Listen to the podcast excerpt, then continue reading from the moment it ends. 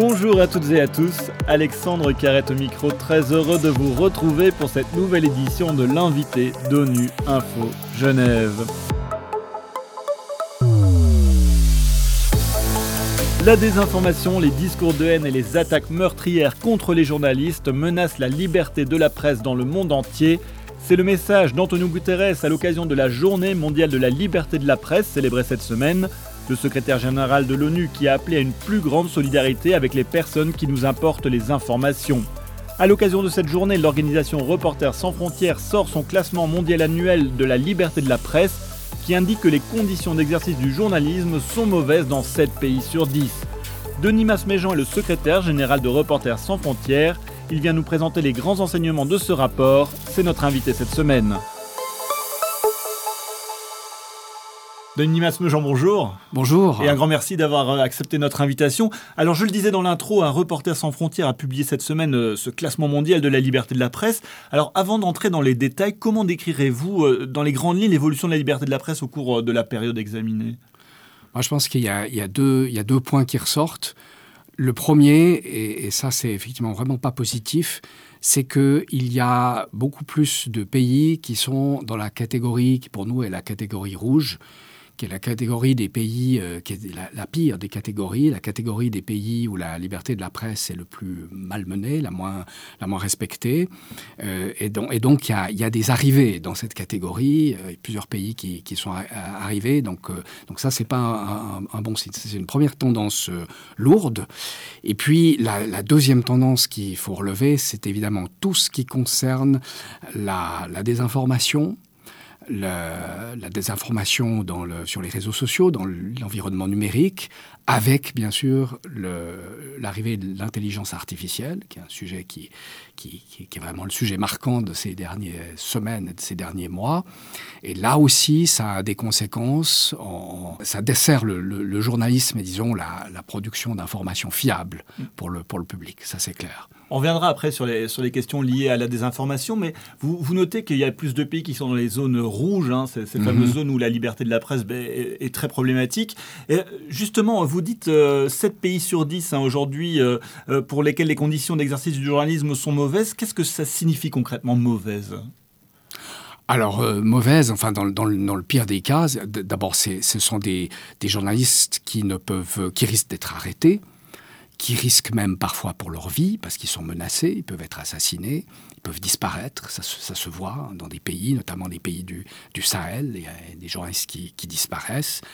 Euh, donc ce sont des journalistes qui ne sont pas en sécurité pour faire un, travail de, journaliste que, que, qu'on, qu'on connaît bien, c'est-à-dire un, journalisme critique, indépendant, euh, qui, euh, qui soulève des vraies questions, qui essaye de, de démonter, décortiquer la, la parole gouvernementale, la parole officielle. Euh, donc voilà, c'est ça, principalement, c'est ça. Dans, dans le plus grave des cas, ce sont des journalistes qui ne peuvent pas parce qu'ils ne sont, ils, risquent leur vie ou leur, ou leur sécurité ou leur liberté, risquent d'être arrêtés ou tués ou, torturés ou, disparaître, être enlevés, etc. Euh, c'est d'abord ça, c'est d'abord ça. Il peut y avoir des situations intermédiaires où, euh, où la, pression envers les journalistes est peut-être plus insidieuse, etc. Ça aussi, vous le relevez? Oui, bien sûr. Alors, il y a toutes sortes de, il y a toutes sortes de gradations. Il y a toutes sortes de gradations. Et par exemple, on est très attentif dans des pays euh, européens, euh, sûrs, avec une, tradition démocratique euh, solide. Euh, on, observe quand même, on est très attentif à un certain nombre d'événements où on, on, peut avoir l'impression que les journalistes ne sont pas euh, complètement, euh, complètement libre de, de, de, s'exprimer. Euh, on, l'a constaté avec les, au, moment de la crise sanitaire. Vous, en Suisse et dans d'autres pays, en France, un peu partout, en Allemagne beaucoup aussi, il y a eu ces manifestations des opposants aux mesures euh, sanitaires dictées par les autorités. Euh, ce sont euh, des milieux dans lesquels on a observé une forme d'hostilité extrêmement euh, marquée à l'égard des, des médias et des journalistes qui couvraient ce type de, de manifestations ont été menacés et parfois agressés physiquement Et c'était le cas notamment en Suisse, mais aussi en Allemagne. enfin, voilà. Donc, ce sont aussi des, indicateurs qu'on suit de, très près. Donc, entre la situation la pire ou un journaliste qui ferait un papier critique, un sujet critique, risque d'être arrêté, emprisonné, torturés, voire tués, et puis euh, des situations comme celles que je viens de décrire dans des pays, entre guillemets, de la vieille Europe, il y a toutes les gradations euh, possibles et, imaginables. Quoi. Vous, vous, notez la, réaction de, certains, euh, de certaines personnes par rapport aux journalistes lors, lors de la pandémie. Est-ce que dans ces mêmes pays hein, européens, on observe aussi une crise de confiance envers le journalisme qui est vu parfois comme le porte-voix des, des élites économiques, politiques, etc. Oui, vous avez tout à fait raison. C'est un sujet majeur. Hein. C'est un sujet majeur et je, je m'interroge là-dessus, mon organisation s'interroge là-dessus et je pense que les, médias aussi s'interrogent là-dessus. En tout cas, à mon avis, ils doivent le faire. Ils ne doivent pas éviter le débat. C'est un, un vrai sujet. Je pense que les, les, médias doivent avoir quelque chose à répondre là-dessus. Ils doivent thématiser ça. Ils doivent se poser la question. Dans l'idéal, à mon avis, à mon avis, ils devraient beaucoup plus médiatiser ce type de questions. Ils devraient en faire des vrais sujets journalistique pour s'interroger, euh, euh, savoir comment, euh, comment on se positionne par rapport à tel ou tel événement, telle ou telle politique, telle ou telle orientation prise. Ça devrait être transparent vis-à-vis de, leur public. Maintenant, il y a quand même une chose à souligner, c'est que cet, aspect-là, la, critique des médias, la critique du, discours médiatique, la, critique du positionnement des médias elle est, bienvenue, elle est libre, elle doit avoir lieu dans une démocratie. C'est totalement... Euh, il n'y a absolument rien à... Il de, a, rien à reprocher à ça. Là où ça, devient, où ça pose un problème, c'est quand il y a des actes de violence ou d'intimidation. Et ça, ça, il faut le dire, la liberté de la presse, un journaliste libre, c'est un journaliste qui n'a rien à craindre en raison de ce qu'il publie. C'est ça qui est fondamental. Et euh, il faut être très attentif à ça parce que euh, on, peut très vite avoir des situations où c'est plus tout à fait le cas, y compris dans des, pays qui ont une longue tradition euh, démocratique. Ce que vous relevez aussi dans, votre classement, c'est euh, un, phénomène, euh, un phénomène intéressant, c'est qu'il y a une grande volatilité finalement dans les mhm. résultats par rapport aux années précédentes. Mhm. Il y a des pays qui augmentent de, 10, mhm. de, de, 10 points leur, leur, leur, classement, il y en a d'autres qui, qui baissent de 10. Comment est-ce que vous expliquez cette, cette volatilité comme ça, de, pays qui peuvent se retrouver comme ça 10 places en moins d'une année à l'autre? Oui, oui. d'ailleurs, il y a, y a des bonnes surprises aussi. Hein. Il y a justement le Brésil avec le départ de Bolsonaro, le Brésil a regagné euh, pas mal de places euh, parce que il y a beaucoup de choses qui ont changé, un climat qui a changé, il y a justement une hostilité aux, journalistes qui a plus du tout. Donc il y a, il y a, une grande volatilité avec des, des bonnes surprises. Alors pour expliquer ça, il y a peut-être une, première euh, remarque préalable à faire. Euh, je ne vais peut-être pas entrer dans les détails, mais on a une nouvelle méthodologie pour notre classement qu'on utilise maintenant depuis deux ans. C'est la deuxième année qu'on a cette nouvelle méthodologie. On a réduit le nombre d'indicateurs, de, on, on, en a cinq. Ils sont notés euh, chacun, et puis le score, c'est la moyenne des, des, cinq indicateurs. Donc, peut-être qu'il y a des effets qu'on n'a peut-être pas encore tout à fait le, recul pour voir qu'il y a des effets qui sont liés à cette, à cette nouvelle euh, méthodologie. Mais je pense aussi qu'il y a effectivement... Bon, la liberté de la presse, c'est un, indicateur de la santé ou, de la mauvaise santé d'une démocratie. Et il y a des pays, on est dans une période, il y a un contexte géopolitique où il y a des pays qui sont un petit peu sur le, sur, le, sur le fil rouge, euh, où, la, démocratie euh, euh, peut, peut, parfois basculer du, mauvais côté. Et, je pense que notre classement reflète ça. Il, y a, y a vraiment des pays qui sont sur le fil rouge, et puis la, la, situation peut évoluer très vite dans un sens comme, comme dans un autre. Alors justement, si on regarde la carte du monde hein, que, vous avez établie lors, de ce classement, euh, euh, les, zones les plus rouges, c'est là où la, mhm. problématique est la plus aiguë pour, pour les journalistes. On voit que l'Asie est très en rouge, euh, l'Afrique aussi, une partie de l'Amérique latine. C'est les zones pour vous les, plus compliquées aujourd'hui? Alors la zone la plus compliquée, c'est la zone qu'on a baptisée Afrique du Nord, Moyen-Orient. où on a, les, on a la, la, moyenne des scores la plus, la plus basse. Hein. Ensuite, c'est vrai que les pires pays du classement, qui sont vraiment que du classement, sont des pays asiatiques. Euh, la Chine, euh, le Vietnam euh, et, d'autres. Donc là, on a effectivement une zone très problématique. Le continent américain, il n'y a plus aucun pays qui est en zone verte, c'est-à-dire la zone la, meilleure, la zone où il n'y a plus que les pays nordiques pratiquement. Hein. La Suisse n'est plus dans, dans, la zone verte.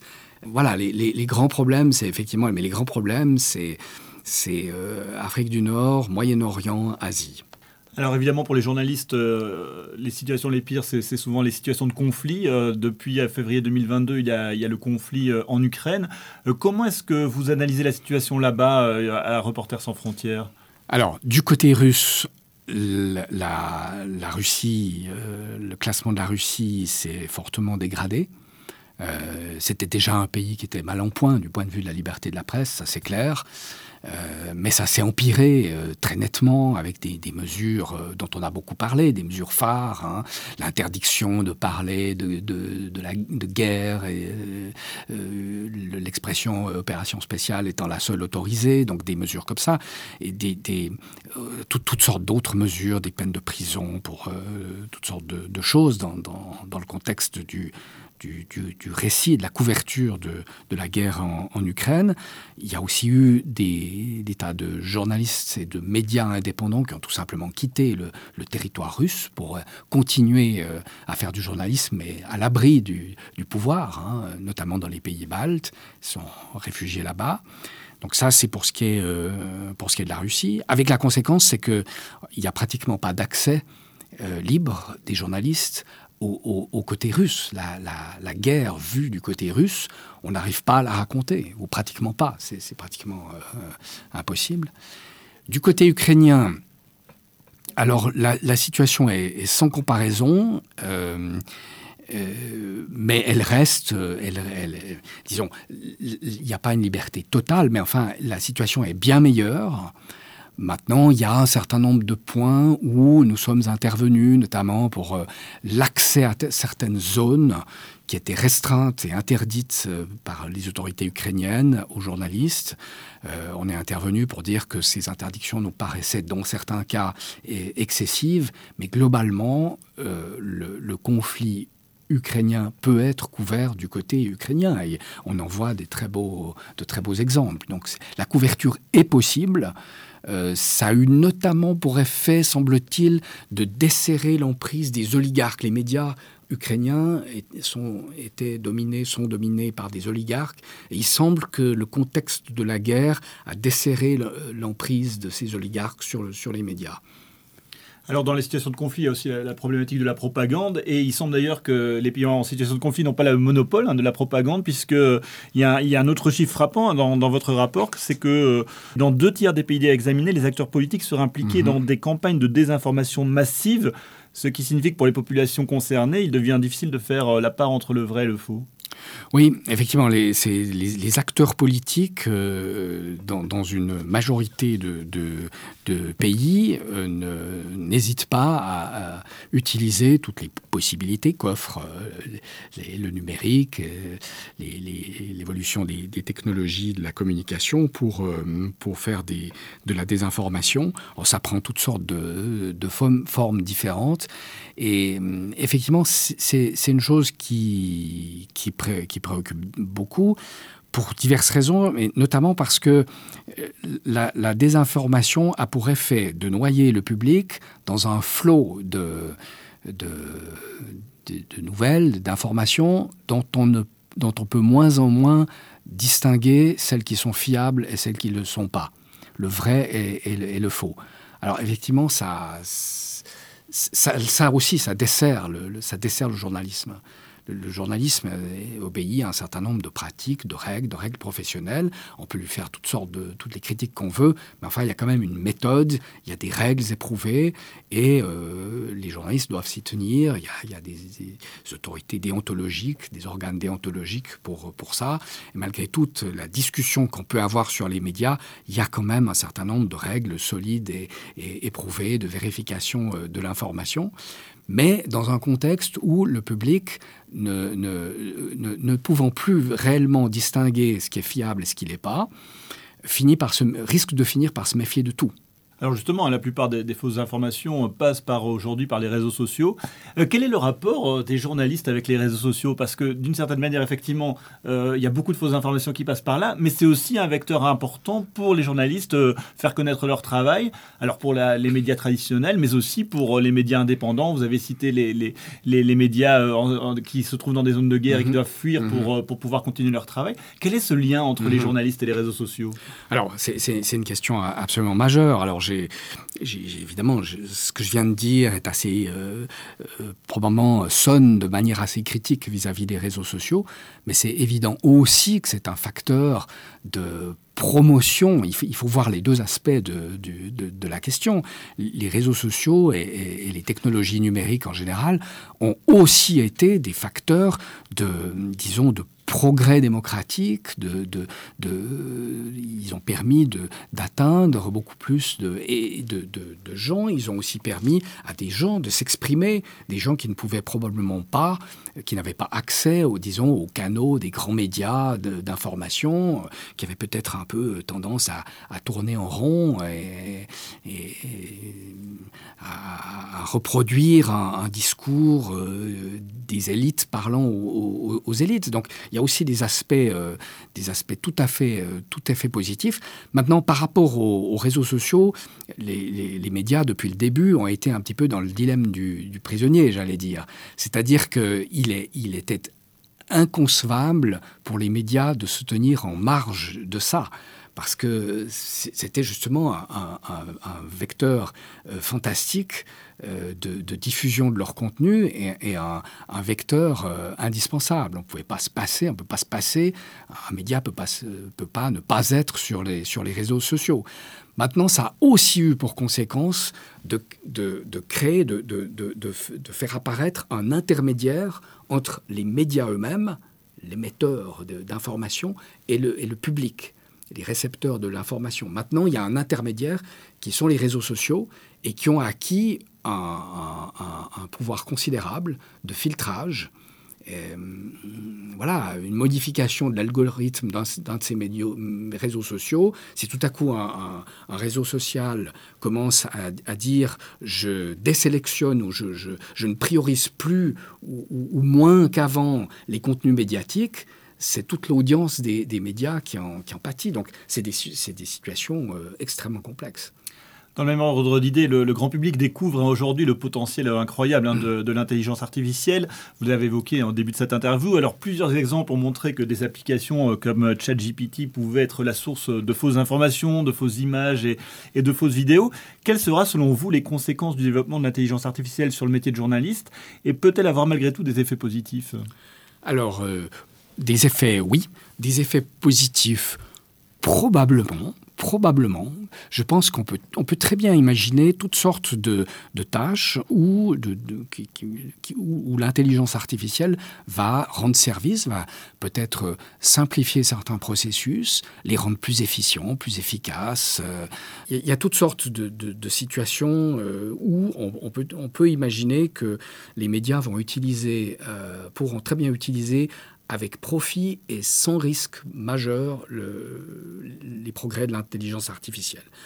Maintenant, il y a effectivement un certain nombre de domaines où on s'avance dans quelque chose d'extrêmement euh, dangereux pour, pour, pour les médias, pour leur crédibilité, pour la crédibilité de l'information en, général.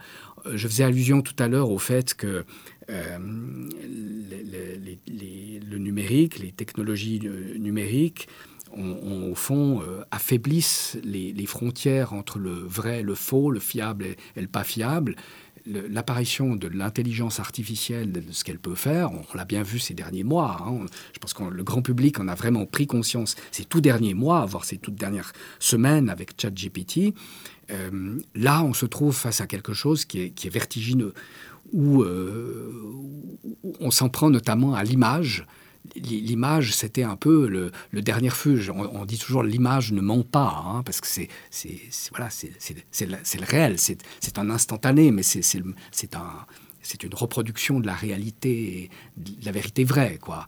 Et, là, on s'aperçoit que c'est plus le cas. Donc, on, va vivre, on, on, arrive dans une sorte d'ère du soupçon généralisé.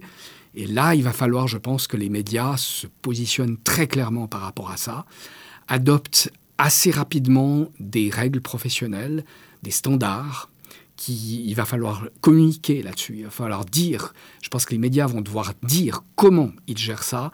Euh, S'ils laissent s'installer le soupçon, alors là, je pense que ça va être très mauvais, très, ça peut être très dommageable pour eux. Alors justement, vous venez de répondre un peu à, ma dernière question, euh, qui, était un peu une synthèse par rapport à tout ce qu'on vient de dire. Hein. le, métier de journaliste euh, euh, qui, est de plus en plus compliqué à exercer. On vient d'évoquer les, fausses informations, l'intelligence artificielle, la crise de confiance dans certains pays envers, envers les médias. Comment justement, dans ces conditions, entrevoyez-vous l'avenir de cette profession?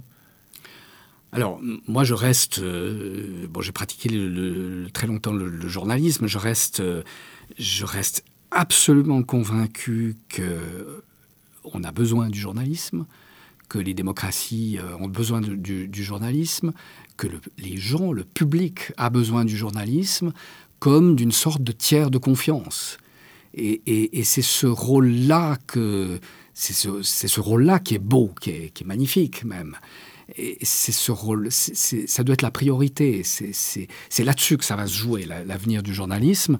Et je pense qu'il y a un avenir pour le journalisme s'il en reste à ses valeurs euh, fondamentales et de base. Mais je suis... Euh, j'ai peut-être tort, mais je ne suis, pas, suis pas aussi pessimiste. Je, pense qu'il y a, y a vraiment un avenir pour le, pour le journalisme. Après, il y a toutes sortes de problèmes de financement, de comment financer le, journalisme. Mais le journalisme, pour moi, c'est pas du tout quelque chose... Euh, je ne crois pas que ça va disparaître. Je ne crois pas. Je suis, non, je, ne peux pas m'imaginer que, ça disparaisse. Je, ne le crois pas une seule minute. Dimas Méjean, un grand merci d'avoir accepté notre invitation. Je rappelle que vous êtes le secrétaire général de Reporters sans frontières suisse. Et c'est la fin de cette édition. À la réalisation, il y avait François Soubiguerre, Adrien Messin-Carrard à la préparation. L'actualité des Nations Unies continue sur notre site web ungeneva.org et sur le compte Twitter en français ONU Genève. À très bientôt.